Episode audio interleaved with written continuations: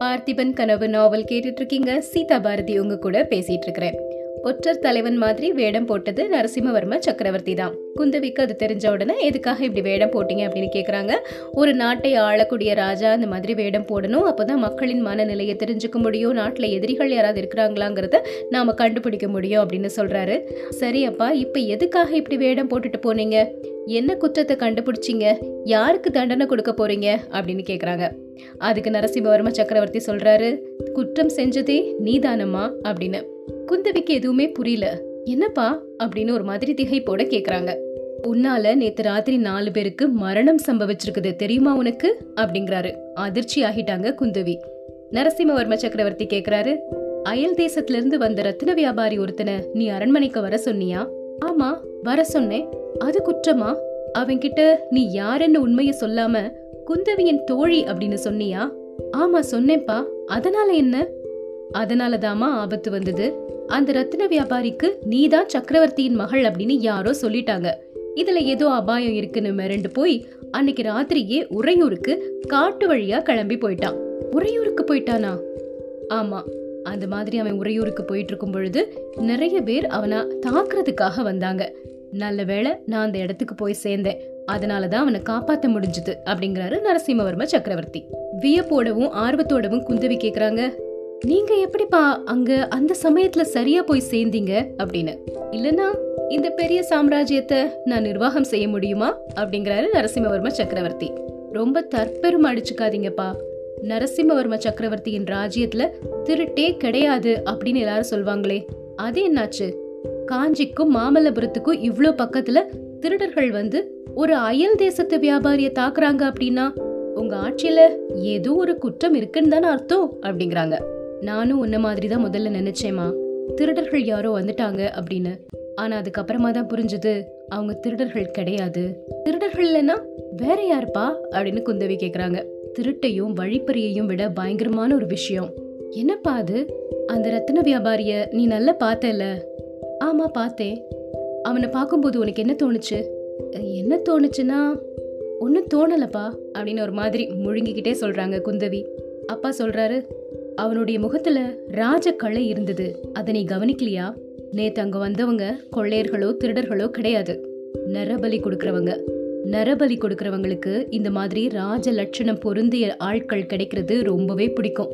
இந்த ரத்தன வியாபாரி கிட்ட இருந்த ராஜ கலையை பார்த்து அவனை நரபலி கொடுக்கறதுக்காகத்தான் நேத்து தாக்கி இருக்கிறாங்க ஐயோ அப்படின்னு அலறிட்டாங்க குந்தவி. அப்பா நம்ம நாட்டுல இன்னும் இந்த பயங்கரம் இருக்கா? அப்படின்னு கேக்குறாங்க. ஆமா குந்தவி இந்த பயங்கர மூட நம்பிக்கையை வேற இருக்கிறதுக்கு தான் நான் முயற்சி செஞ்சுட்டு இருக்கிறேன் இன்னும் வெற்றி கிடைக்கவே இல்லை. ஒரு இடத்துல வேற களைஞ்சா இன்னொரு இடத்துல எழும்புது. அந்த ரத்தின வியாபாரி மேலேயும் எனக்கு ஏதோ சந்தேகம் இருக்குது அவன் இங்கே வந்து நம்ம ஊரில் இருக்கக்கூடிய சிற்பக்காரர்களையும் சித்திரக்காரர்களையும் அவனோட ஊருக்கு கூட்டிகிட்டு போகிறதுக்காக பேசியிருக்கிறான். அதுக்கு எவ்வளோ பெரிய தண்டனை கொடுக்கணும் தெரியுமா? அது மட்டும் இல்லாமல் அவன் செய்கிற இந்த விஷயம் வெளியே தெரியக்கூடாதுங்கிறதுக்காக ஒரு குள்ளனை துணக்கி வச்சிருக்கிறான். ஆனால் அந்த குள்ளே நரபலி கொடுக்கக்கூடிய கூட்டத்தில் உள்ளவன். அவன் இவனை தெரியாமல் இந்த காட்டுப்பாதை வழியாக கூட்டிகிட்டு போய் ஏமாற்றி நரபலி கொடுக்கறதுக்கான திட்டத்தை தீட்டிட்டான். அதுக்கப்புறமா அந்த கூட்டத்திலிருந்து ரத்தின வியாபாரியை காப்பாத்தினதுல இருந்து உறையூருக்கு குதிரையை கொடுத்து அனுப்பி வச்சது வரைக்கும் நடந்த எல்லா சம்பவங்களையும் விவரமா சொல்றாரு நரசிம்மவர்ம சக்கரவர்த்தி. இந்த கதையை படிச்சுட்டே இருக்கும் பொழுது நம்ம மனசுல தோணும் அது என்ன நரபலி மண்ட ஓடு இந்த மாதிரி அருவறுப்பான விஷயங்கள்லாம் இருக்குதா என்ன அப்படின்னு. ஆனா தமிழ்நாட்டில் அந்த காலத்து சரித்திரத்தை ஆராய்ஞ்சு பார்த்தவங்களுக்கு அப்படிப்பட்ட வியப்பு எதுவுமே இருக்காது. அருவறுப்பாக இருந்தாலும் உண்மையை நாம் கண்டிப்பாக தெரிஞ்சுக்கணும் இல்லையா? மகேந்திர பல்லவர் காலத்திலையும் நரசிம்மவர்மரின் காலத்திலையும் தமிழ்நாட்டில் சைவமும் வைணவமும் தழைத்து வளர்ந்திருந்தது. அப்பர் சம்பந்தர் மாதிரிப்பட்ட சைவ சமயக்குறவர்களும் வைஷ்ணவ ஆழ்வார்களும் தெய்வீகமான பாடல்களை பாடி நாடு முழுக்க பக்தி அப்புறம் மதத்தை பரப்பிட்டு இருந்தாங்க. ஒரு புறம் இந்த மாதிரி அன்பு மதங்கள் எல்லாம் பெரும்பாலான மக்கள் கிட்ட பரவிட்டு இருந்த சமயத்துல கொஞ்சம் மக்கள் கிட்ட நரபலியை தூண்டக்கூடிய பயங்கரமான கபாலிகம் சாக்தம் பைரவம் அப்படிப்பட்ட மதங்கள் எப்படியோ ரகசியமா வேரூன்றி வர ஆரம்பிச்சது. இந்த மதங்களை ஆரம்பிச்சவங்க அதிகப்படியான மூட பக்தியை வளர்த்தாங்க. அந்த மூட பக்தி மூட நம்பிக்கை காரணமா அவங்க காளி கோயில்கள்லையும் துர்க்கை கோயில்கள்லையும் அவங்களுடைய தலையை அவங்களே அப்படியே வெட்டி எரிஞ்சுக்கிட்டாங்க. இப்படி தங்களை தாங்களே பலி கொடுத்துக்கிறதுனால அடுத்த ஜென்மத்துல பெரிய பலன்களை அடையலாம் அப்படின்னு நினைக்கிறாங்க. இந்த மாதிரி நம்பிக்கைகளை வளர்க்கறதுக்கு நிறைய பூசாரிகளும் இருந்தாங்க. ஆங்காங்கு அடர்ந்த காடுகள்லையும் மனிதர்கள் எளிதில் புகுந்து போக முடியாத மலை பிராந்தியங்கள்லையும் காளி கோயில்களையும் துர்க்கை கோயில்களையும் அவங்க கட்டி வச்சாங்க. மகேந்திர பல்லவரின் காலத்துல வாதாபியிலிருந்து புலிகேசி அப்படிங்கிற ஒருத்தர் தமிழ்நாட்டு மேல படையெடுத்து வந்தாரு அப்படிங்கறத நாம கேள்விப்பட்டோம். அவர் படையெடுத்து வந்த அந்த சமயத்துல தான் பயங்கரமான இப்படிப்பட்ட மதங்களும் தமிழ்நாட்டுல புகுந்தன. இந்த மூட மதங்கள் எல்லாம் வேரோடு களையறதுக்கு நரசிம்மவர்ம சக்கரவர்த்தி ரொம்ப முயற்சி செஞ்சுட்டே இருந்தாரு. குருட்டு மத நம்பிக்கையை ஒழிக்கிறதுக்கு பயமுறுத்துறது மட்டும் கண்டிப்பா பயன்படாது அப்படின்னு அவருக்கு நல்லாவே தெரியும். தங்களுடைய கழுத்தை தாங்களே வெட்டிக்க தயாரா இருக்கிறவங்கள நாம எப்படி தண்டிக்க முடியும்? அதனால தான் கடந்த ரெண்டு வருஷமா நரசிம்மவர்ம சக்கரவர்த்தி என்ன பண்றாரு அப்படின்னா அவருடைய மகன் மகேந்திர பல்லவர் கிட்ட இந்த ஆட்சி பொறுப்புல முக்கியமான பகுதிகள் எல்லாத்தையுமே ஒப்படைச்சிட்டு அவரு மாறுவேடம் பூண்டு நாடு முழுக்க போய் இந்த மதங்கள்லாம் எந்த அளவுக்கு பரவி இருக்குது எங்க அந்த மதங்களுக்கு வேர் இருக்குது அப்படிங்கறதெல்லாம் கண்டுபிடிக்கக்கூடிய முயற்சியில ஈடுபட்டிருக்கிறாரு.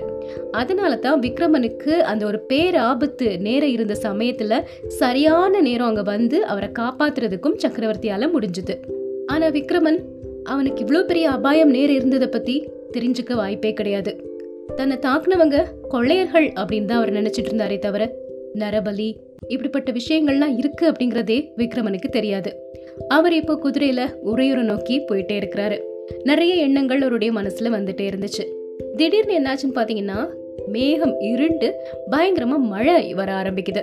அந்த மழையில அப்படியே நனைஞ்சு போயிட்டே இருக்கிறாரு. கொஞ்ச நேரம் எங்கேயாவது ஒதுங்கி நிக்கலாமா அப்படின்னு பார்த்தா மழை விடுற மாதிரியே இல்லை. சரி அந்த மழையோட மழையாவே போய் உரையோர அடைஞ்சிருவோம் அப்படிங்கிற ஒரே எண்ணத்தோட குதிரை மேல போயிட்டே இருக்கிறாரு. திடீர்னு அவர் போன வழியில குறுக்கே ஒரு காட்டாறு பயங்கரமான வெள்ளத்தோட ஓடிட்டு இருக்கிறது தெரியுது. இந்த ஆத்த கடந்து போனாதான் மறுக்கரைக்கு போக முடியும். இங்க மழை வேற பெஞ்சிட்டு இருக்குது. எங்கேயும் காத்துக்கிறதுக்கும் நேரமே கிடையாது.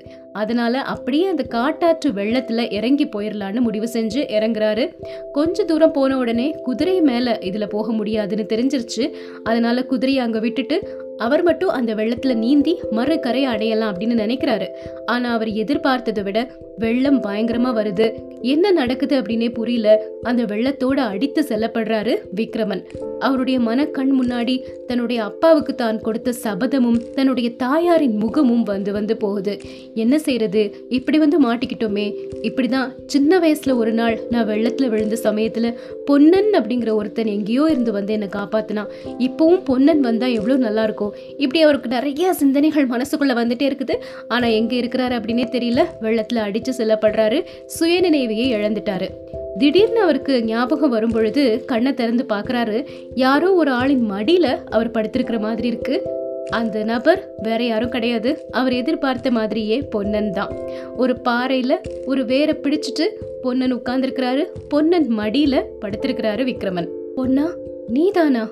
இதெல்லாம் நிஜமா அல்லது கனவா? அப்படிங்கிறாரு விக்ரமன். மகாராஜா நானும் அதை தான் கேட்கணும்னு நினைச்சேன். நிஜமா நீங்க தானா இல்லனா இது கனவா? பிரம்மையா?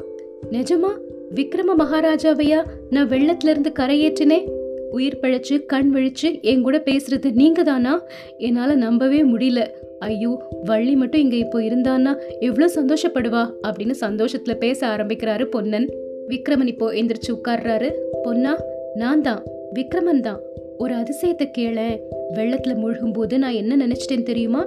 கடைசியா ஒன்னதான் நினைச்சிட்டு இருந்தேன். காவிரி நதியில நீ தான் எனக்கு நீந்த கத்து கொடுத்த. அப்போ என்னுடைய கை சளைச்சு நான் தண்ணியில மூழ்க போகக்கூடிய தருணத்துல எத்தனை தடவை நீ என்னை எடுத்து படகுல ஏத்தி விட்டுருக்குற? அது எனக்கு நினைவுக்கு வந்தது. இந்த சமயத்திலே நீ வரக்கூடாதா அப்படின்னு நினைச்சேன். கரையில ஒரு மனித உருவத்தை பார்த்தேன். ஒருவேளை நீதானோ அப்படின்னு நினைச்சேன். இருக்காது பிரம்மை அப்படின்னு நினைச்சுக்கிட்டே தண்ணியில மூழ்கிட்டேன்.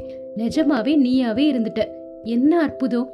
அவ்வளோ சரியான சமயத்துல நீ எப்படி இங்க வந்து சேர்ந்த? அப்படின்னு கேக்குறாரு. எனக்கும் அப்படித்தான் ஆச்சரியமா இருக்கு மகாராஜா. அங்க பாருங்க. அப்படின்னு ஒரு மண்டபத்தை காட்டுறாரு. ஒரு சின்ன மண்டபம் அங்க தெரியுது. பெருமழை வந்த உடனே நான் அந்த மண்டபத்துல ஒதுங்கி இருந்தேன் ஆற்றுல வெள்ளம் பயங்கரமா பெருகக்கூடிய காட்சியை பார்த்துட்டே இருந்தேன். கரையில ஓரத்துல குதிரை மேல யாரோ வர்றது தெரிஞ்சது. ஐயையோ இவங்க இப்போ ஆத்துல இறங்குனா ஆபத்தாச்சே அப்படின்னு நான் நினைச்சிட்டு இருக்கும் போதே நீங்க மழை மழைன்னு ஆத்துக்குள்ள இறங்கிட்டீங்க. ஆனா அப்போ நீங்கன்னு எனக்கு தெரியாது.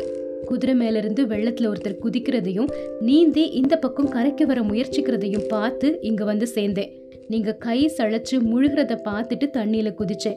நல்ல வேளை உங்களை என்னால காப்பாத்த முடிஞ்சது அப்படின்னு ஒரு நிம்மதி பெருமூச்சோட சொல்றாரு பொன்னன்.